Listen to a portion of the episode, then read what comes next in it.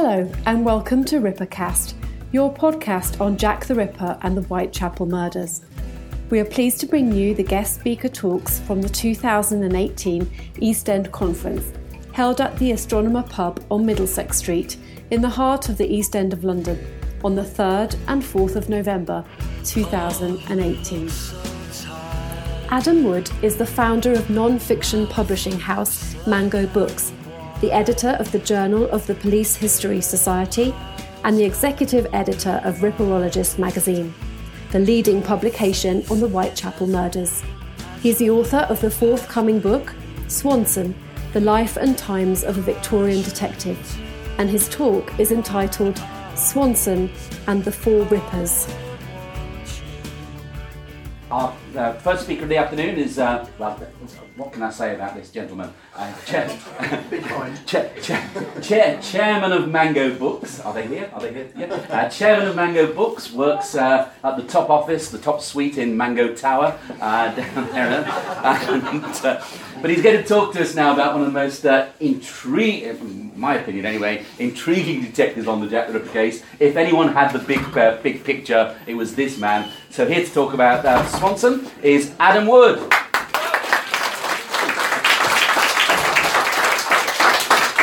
Thanks so much, everybody. I was complaining to Mark and Andrew over lunch as to whose stupid idea it was to schedule me up to Philip, and I realised that was me, so uh, there we are.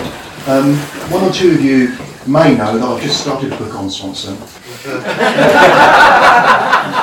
and what I'd like to do today is to look at his involvement in the Ripper murders, starting with his appointment to head up the investigations from Scotland Yard, and then examining three cases which today we can see are obviously not related to the Ripper, but at the time they were initially thought to be connected and therefore required Swanson's involvement. This is a list held in the Swanson family archives. It illustrates perfectly how we think of the Whitechapel murders from today's viewpoint. We know that each was part of a series and therefore look at them in that context. It can be difficult to assess each of the murders as a single case rather than as a whole, looking first for evidence which might link them together. But each of these attacks has to be investigated individually on their own merits, whether carried out by the Ripper or not. Swanson's involvement began after the murder of Annie Chapman. On the 15th of September 1888, Commissioner Charles Warren issued a memorandum to the newly appointed Assistant Commissioner Rob Anderson, in which he announced he was appointed Swanson to take control of the case, commenting, he must have a room to himself, and every paper, every document, every report and every telegram must pass through his hands. He must be consulted on every subject. I would not send any directions anywhere on the subject of the murder without consulting him. I give him the whole responsibility. At this time, Don Swanson was three weeks past his 40th birthday. He'd already served 20 years with the Metropolitan Police and had just been promoted Chief Inspector, transferred to Central Office.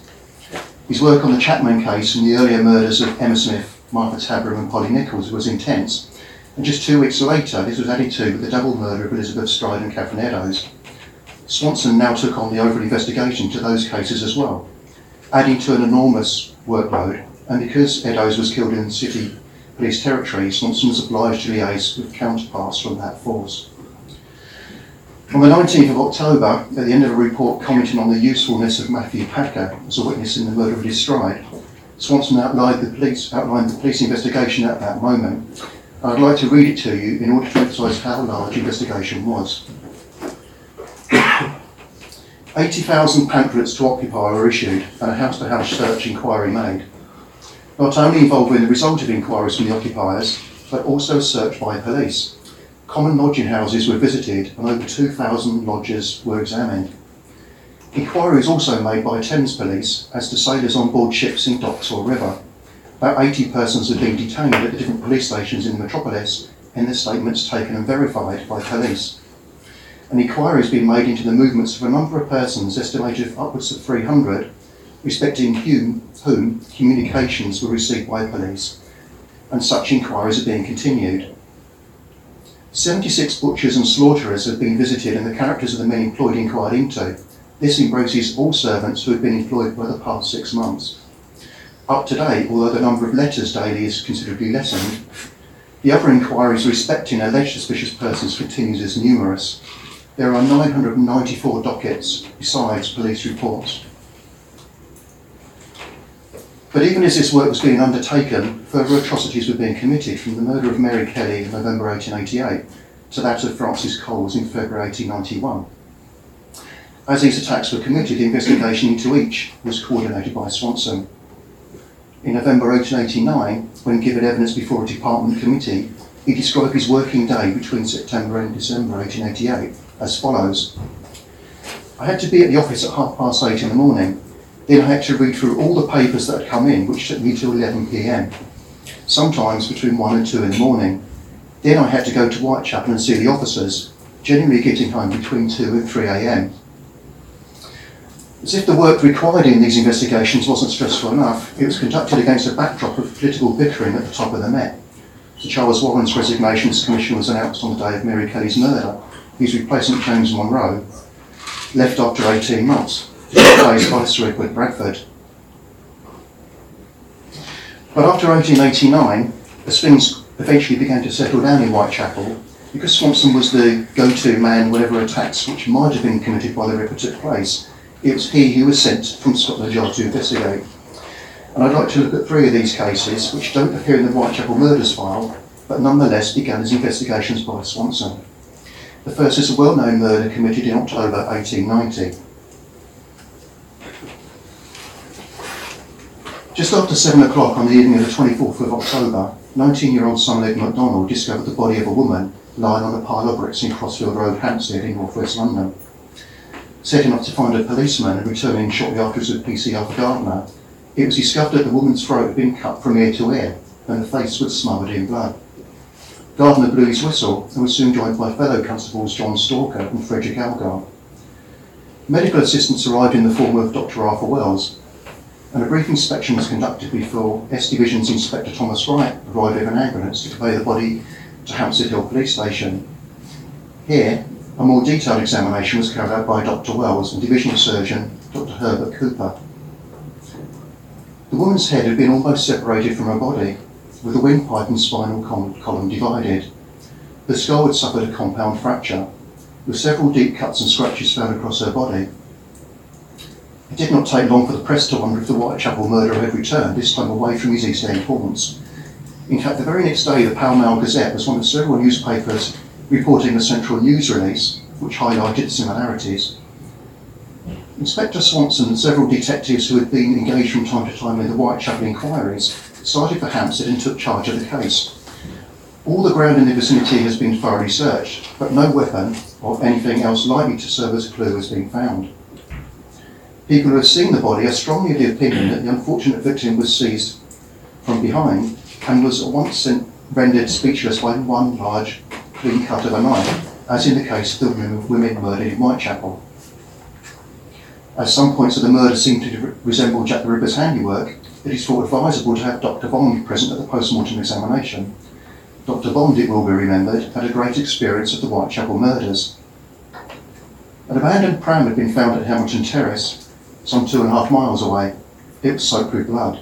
A brass nut found near the body by Sergeant William Brown fitted the carriage perfectly, proving that this was how the victim's body had been transported to Crossfield Road and there dumped.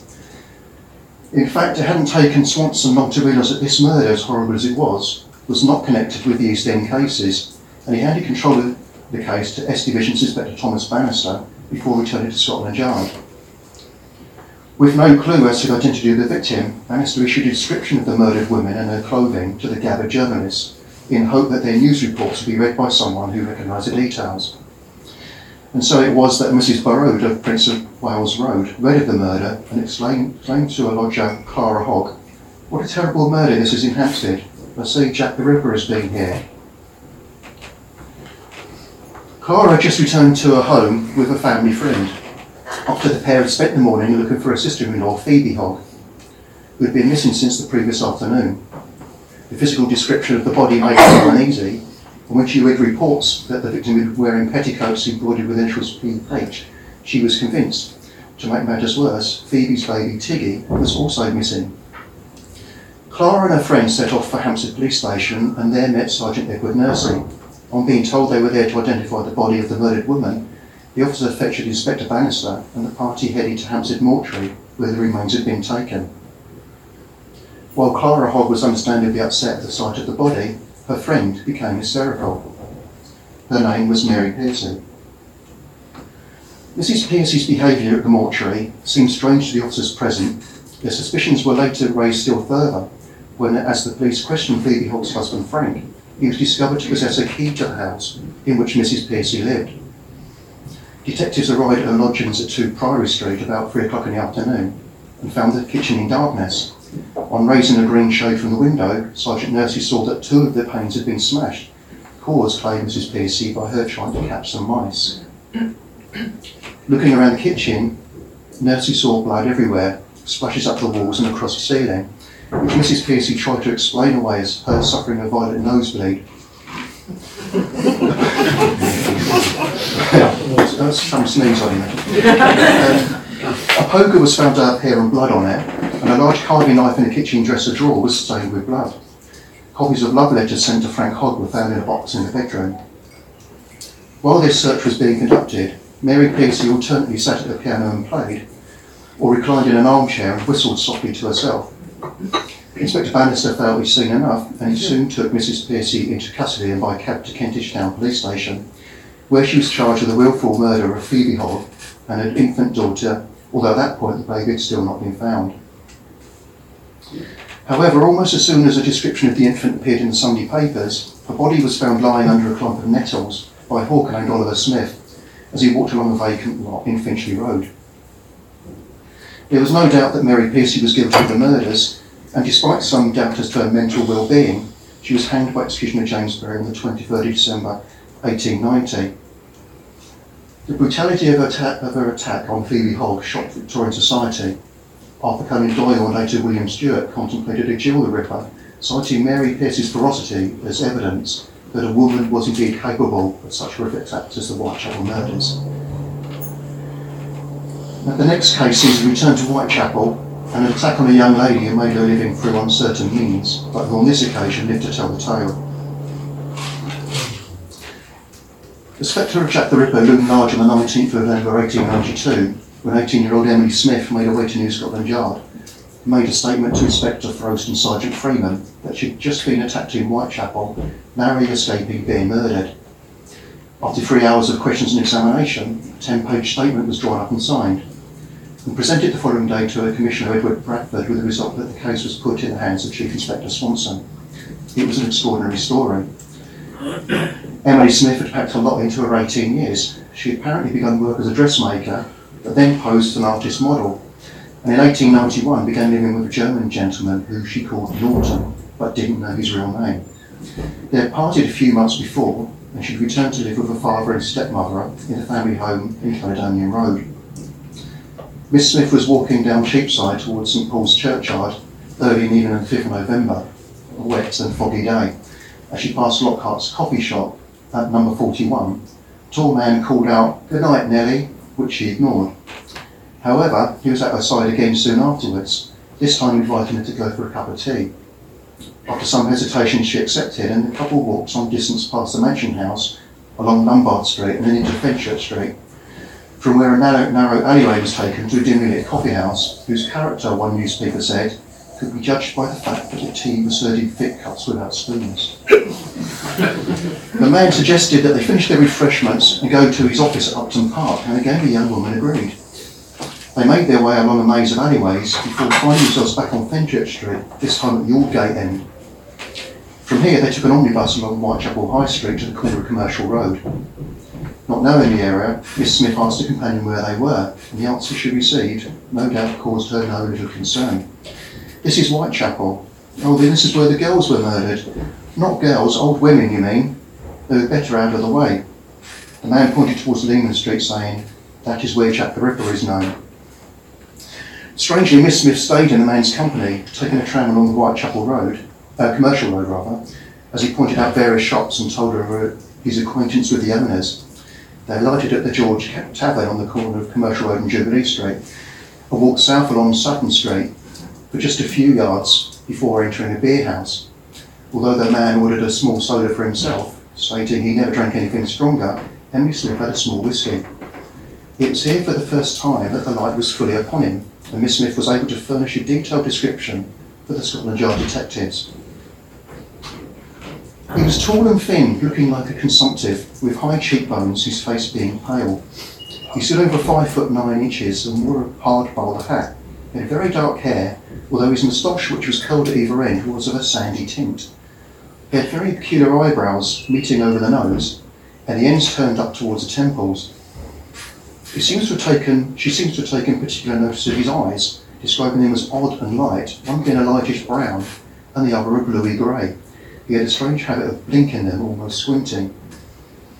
His face, except the upper lip, was closely shaved. When he laughed, both the dog teeth showed cavities.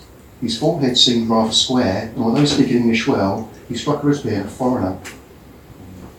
She did not notice either his collar or necktie, but otherwise he took a close look at his clothes. He wore a short single-breasted jacket of a black rubbish material, and trousers were a striped blue pattern. He had a very uncommon sort of watch chain, consisting of a number of small squares strung onto a, a connecting plain chain, but she did not see his watch. He wore no rings, and Miss Smith saw no peculiarity in either his hands or his boots. He walked with a military gait and carried neither cane nor umbrella. Miss Smith evidently had a good memory for detail. The couple left the beer house and continued walking along Sutton Street. Although the street was nearly always dark and deserted, because of the fog they approached a railway bridge a hundred yards further along in almost complete darkness. Almost immediately after the arch, they turned right into a narrow passage to the right of the railway arms, known as Station Place, which, because of a hoarding erected around construction works of a new platform for the railway, was almost pitch black, despite the presence of a lamp on the wall a few feet away. Miss Smith refused to go any further, despite her companion claiming his office was at the end of the alley. When she declined once more, he replied quickly, Then I'll to you now, and he grabbed her by the neck and the collar of her dress, dragging her into the darkness. The man twisted her around so that her back was to him, and as he did so, she caught a glimpse of a knife in his hand. Screaming loudly and managing to partly break his hold, she turned and brought her knee up sharply, striking her assailant in what one newspaper euphemistically called the lowest part of the abdomen. he shouted out in agony and released his grip allowing Miss Smith to escape to the relative brightness of Sutton Street and the comfort of two women who were passing. Her attacker was nowhere to be seen. After reading the statement and meeting Miss Smith, Chief Inspector Swanson instructed Sergeant Bradshaw to accompany her over the complete route from Cheapside, where she met the man, to the attempted murder spot. The press quickly reported that the police held reservations about the truth of her story, a representative of the Pall Mall Gazette visited New Scotland Yard to be told that the police received literally hundreds of similar statements and they did not attach any more importance to Miss Smith's story than to others sent to Scotland Yard from time to time. A reporter visited Shadwell Police Station less than 100 yards from the scene of the attack and was told by an inspector there that he knew nothing about it. The station had not even been communicated with by the authorities of Scotland Yard. Despite this apparent disinterest from official quarters, it was of great interest to the press that the description of the attacker tallied with that of a man supposedly seen with Elizabeth Stride by fruit seller Matthew Packer. The newspapers also commented on the fact that, as in all the Whitechapel outrages, the passage into which the woman was lured had both an entrance and an exit. The fact that the Whitechapel murderer might have returned, despite there being nothing in the way of evidence other than Emily Smith's version of events, particularly impressed one reporter from the Western Mail, who seemed to give echoes of the Kosminski theory. The theory that the Ripper had been handed over by his friends to the police as a dangerous lunatic and was now safely under their charge had generally been credited as fact. Today, that theory has been shattered. Miss Smith returned to the family home at Benfield Street. There, she received visits from numerous reporters, leaving her increasingly weary. I was tired to death in talking to them, and some of them were certainly not courteous, insinuating that I'd made up a lot of lies. I slammed the door in their faces. I'm sorry if I was rude, but I really cannot help it. If Inspector Swanson and his colleagues believe that Emily Smith fabricated the incident, they at least took their investigations into the story seriously. Asked by one reporter whether she'd seen much of Sergeant Bradshaw, tasked by Swanson to look into the supposed victim's movements, Miss Smith replied, Quite enough. He simply haunts me. And no later than today, I went into a restaurant in the Tottenham Court Road to have something to eat, and he also came and sat beside me. It was he who accompanied me on my tour over the ground in Whitechapel yesterday, but he has nothing to say for himself and he's particularly dull. Finally fed up with increasing doubt in face of not a single lead being uncovered, on the 26th of November, Emily Smith went to the offices of Holborn solicitors Peacock and Goddard to make a sworn declaration that the incident happened exactly as she described it. She revealed that she and two friends had attempted to retrace her steps on the day in question, but failed completely in attempts to locate the coffee shop off Fenchurch Street, which so disgusted the press by serving their tea in cups without spoons. Undeterred, the group went to the Railway Arms and asked landlord John Thorby about her visit on the night of the attack. He looked at Miss Smith very closely, but he didn't recognise her, despite her reminding him that she'd asked for a small whisky, only to be told that the Railway had a licence for beer and wine only. Emily Smith then described the experience she had on the Sunday evening, when remarkably they'd seen the man again, attempting to accost another young woman. I was in the King Lud public house at Ludgate Circus at about 10 o'clock.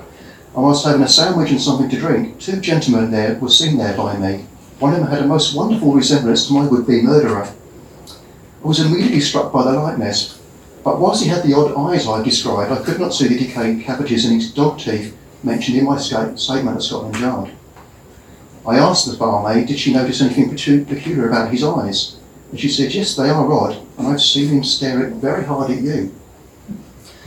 I then asked it, I then asked her, had she seen either of them in the King Lud before? And she said, no, I think they're complete strangers. Miss Smith followed the men out of the barn up towards St Paul's, where they picked up two girls and walked with them up Cheapside past the Bank of England. They reached a point opposite a building with an archway where they stopped, and a dense fog was setting in.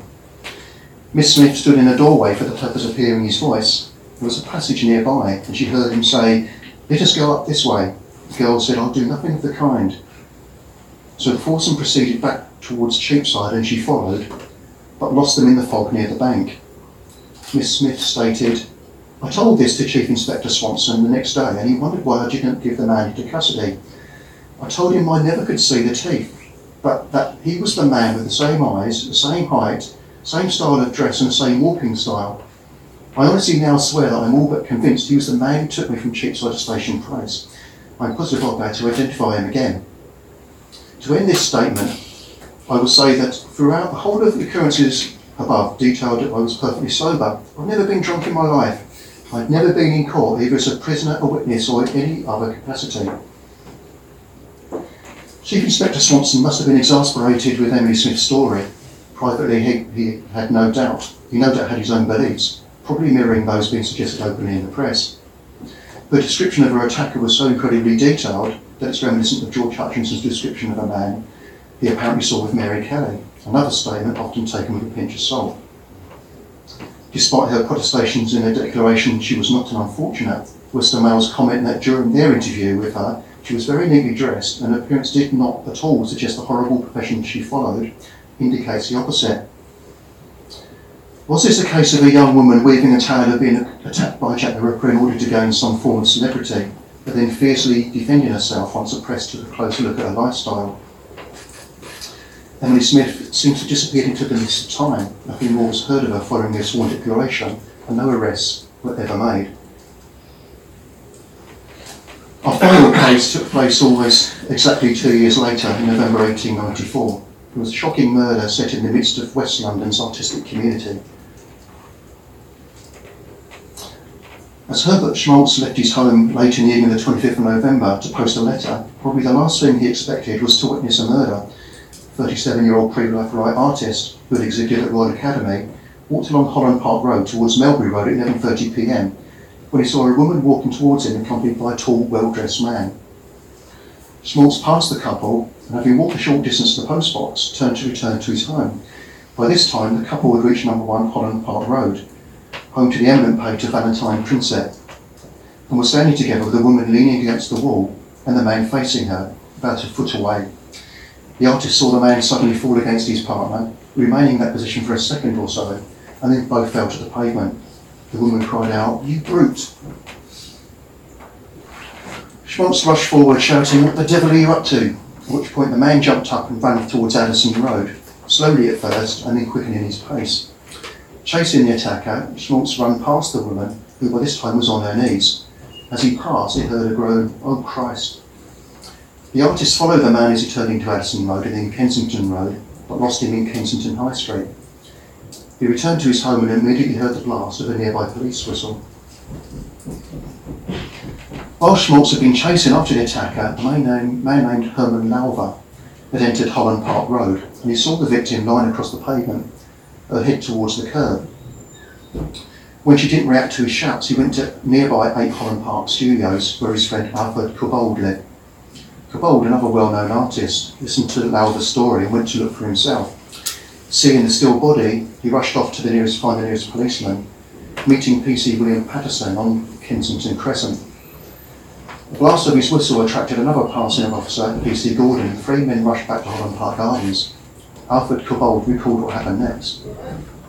There was something dark around the body, but I could not see what it was. It was too dark. When the constables came, the bullseye was used, and I saw blood on the pavement around the head, and it ran into the gutter. Sending PC Gordon to fetch F Division uh, Divisional Surgeon Dr. Meredith Townsend, Hudson investigated the scene. Lying close to the body was a cherry wood walking stick, one end in the pool of congealing blood. Dr. Townsend arrived and quickly took a deep wound, found a deep wound to the left side of the woman's neck, from which a large quantity of blood had flowed. The body was taken to Kensington Mortuary for further examination. Early the following morning, a builder's labourer named James Andrews found a knife sticking in a scaffold board in the yard of his employer at nearby Edwards Terrace. The board was lying on the ground, some six or seven foot from the front gate, over which the knife had seemingly been thrown. Andrews called the police, and Sergeant Thompson arrived to take possession of the weapon, returning it along with a cherrywood walking stick to Kensington Police Station. Early newspaper reports, perhaps unsurprisingly, voiced a concern this was another crime by the Whitechapel murderer, some even running headlines such as Jack the Ripper murder in Kensington. Whether the these newspapers read by the attacker and inspired him to write the authorities is uncertain, but on the 20th of November, three days after the murder, a letter was received by Inspector John Smith at the police station at Kensington. It read as follows Dublin, November the 27th. Dear Sir, the murder that was committed, I did it.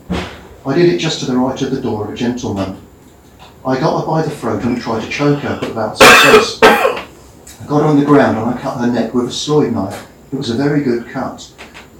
When I cut her, a fellow was coming along, so I flew for my life. But left the stick and the knife was thrown away in the back lane. I did the murder at 12.30, so goodbye. On the job from Jack the Ripper. You will find my name is well known at certain places around here. Possibility of another murder by the Ripper, however remote, resulted in Chief Inspector Swanson liaising with local officers, as with the cases of Phoebe Hogg and Emily Smith. Another familiar name from the Whitechapel murder, murders investigations was involved in the Kensington case was Dr. Thomas Bond, who on the 27th of November conducted a post-mortem on the victim's body. I noticed the blood which had flowed from the wound. It was principally on the right side and had clotted on the hair and face.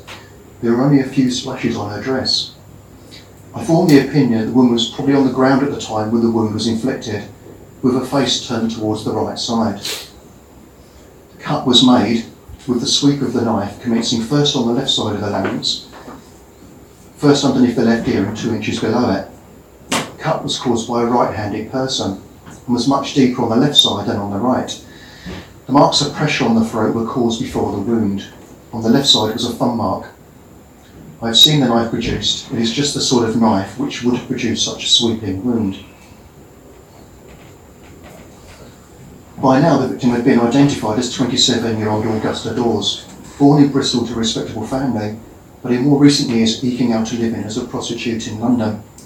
At the time of her death, she was living at 26 St Clement's Road, Notting Hill. Also in the house was fellow unfortunate Lillian Craver, who knew Dawes as Gus Dudley who told detectives that a friend had one child who lived with her, a young girl.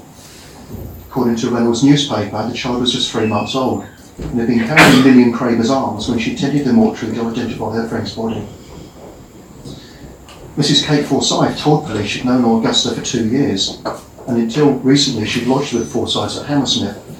At that time, been receiving a weekly income from the child's father, sometimes one pound, on other occasions 25 shillings. Mrs. Forsyth revealed that Augusta also had a second older child whom she believed was in the workhouse. One newspaper claimed that Augusta had at one time been a Sunday school teacher near Blythe Road in Kensington. Lillian Craver had last seen Gus at about 6pm on the evening of her death when she left the house alone. The next time she saw her was in the Kensington mortuary. Far from taunting the police, the arrival of the Ripper letter proved to be the evidence which they had been looking for. The day after the murder, Eastcote, uh, officials at Eastcote School at Hampton Wick, an establishment for boys from privileged families considered intellectually weak, had reported one of their older boys had been absenting himself without permission.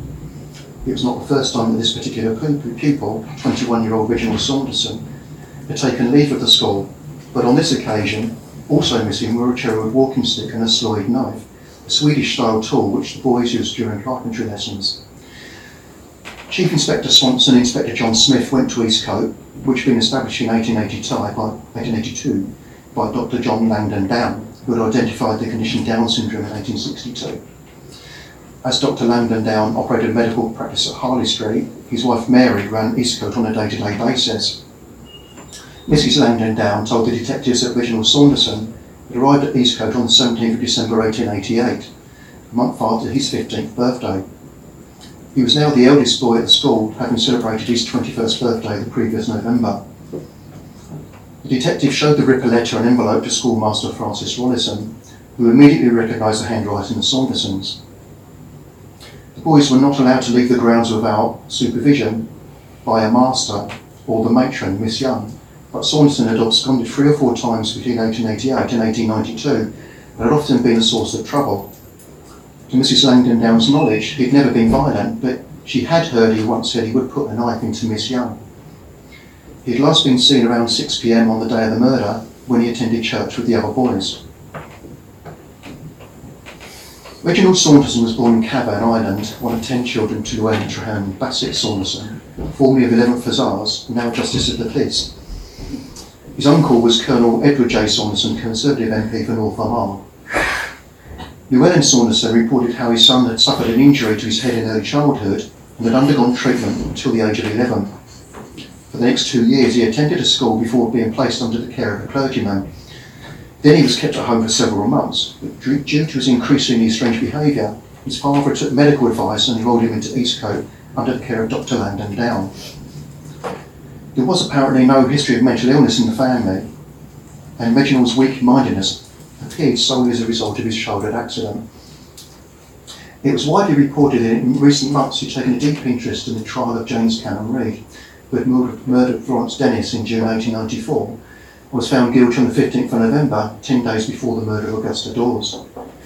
Stamp on the envelope in which the supposed Ripper letter had arrived showed it being sent from the post office at Monkstown in Dublin. So contact was made with the Royal Irish Constabulary. Sergeants Thompson and Dyson of the Met Sec Division were dispatched to Ireland. Reginald Saunderson had made a meandering journey to Dublin immediately after the attack on Augusta Dawes, along the way carrying out the worst example of covering one's tracks as could be found. Three hours after the murder, at about 2am on the 26th of November, he approached Knightsbridge Barracks and spoke to a trooper of the 2nd Life Guards who was on sentry duty. After first asking for a glass of water, Swanson remarked he'd like to enlist. He ignored the reply to return to the barracks in the morning, suddenly exclaiming he had no money and asked would the sentry like to buy a razor. The sentry did and handed over three shillings. The fugitive's next experience was at Gower Street railway station about 5.20am, where he approached a porter named Thomas Jefferson saying he needed to use a lavatory. Being told there was a charge of a penny, the desperate Saunderson complained he had no money, but instead offered a cricket cap from his pocket, which on later inspection was found to have the name Saunderson sewn inside. A fishmonger's assistant named William Hollier was driving a cart, a cart towards Harrow when around 8.15am he saw Saunderson walking on the road. Hollier agreed to the request of a lift, and once settled in his seat, the new passenger suddenly said he'd witnessed the most dreadful murder of a woman in Kensington the previous night. Somewhat bizarrely, Hollier asked no questions about the incident, and nothing more was said until he set Saunderson down at High Street Harrow. Ten minutes later, Saunderson knocked on the door of Henry Davidson, a master at Harrow School, who knew his father. The weary traveller told Mr. Davidson he'd cycled all the way from Portsmouth where he lived with his aunt. While he'd been visiting a friend near Willesden, his bike had been stolen. He had no means to return and wondered whether Mr. Davidson could kindly lend him some money. Saunderson went on to claim there had been a murder the previous night on Westminster Bridge, and as he passed by, a policeman had called to him asking to help lift, lift the body of a woman who had her throat cut. Mr. Davidson gave the young man one pound, who then left at 10.30am. Half an hour later he returned saying the money lent was not enough to cover his fare. Could he please have another half crown? Receiving this, Saunderson went on his way. With money in his pocket, the murderer was thus able to purchase a train ticket from Harrow to Dublin, a journey which requiring several changes, which began just after midday on Monday, the 26th of November.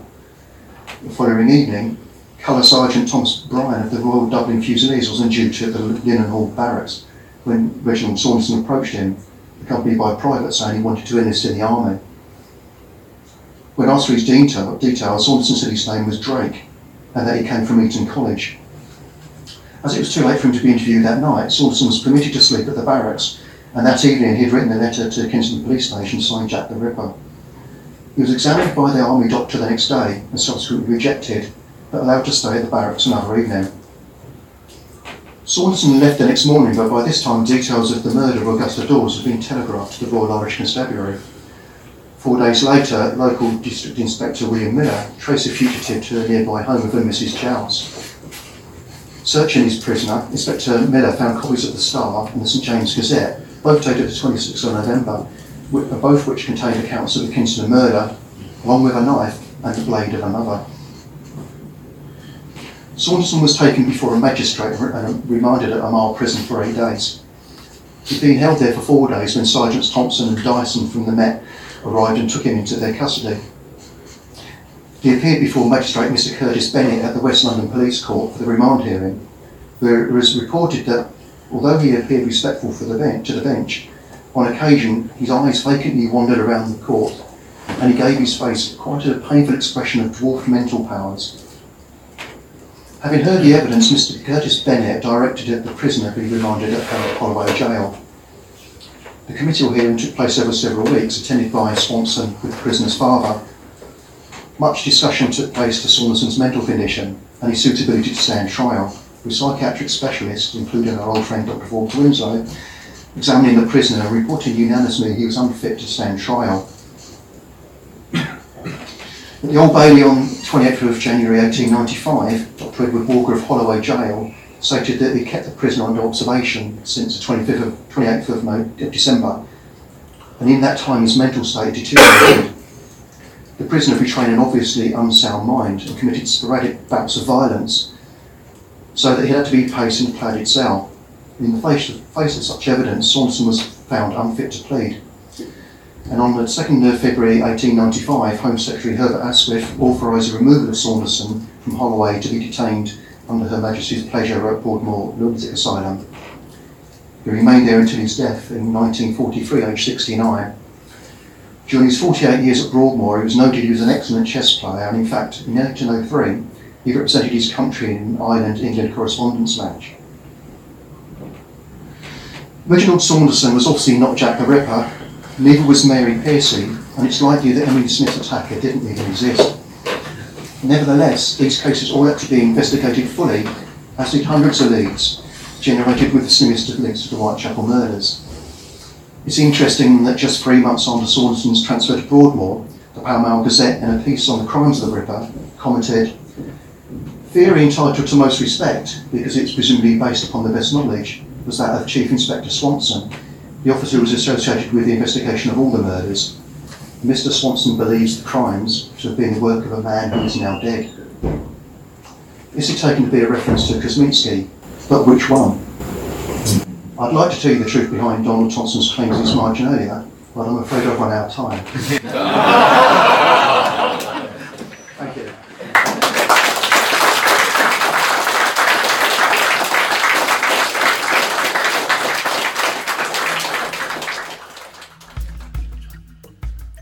And that was Adam Wood at the 2018 East End Conference.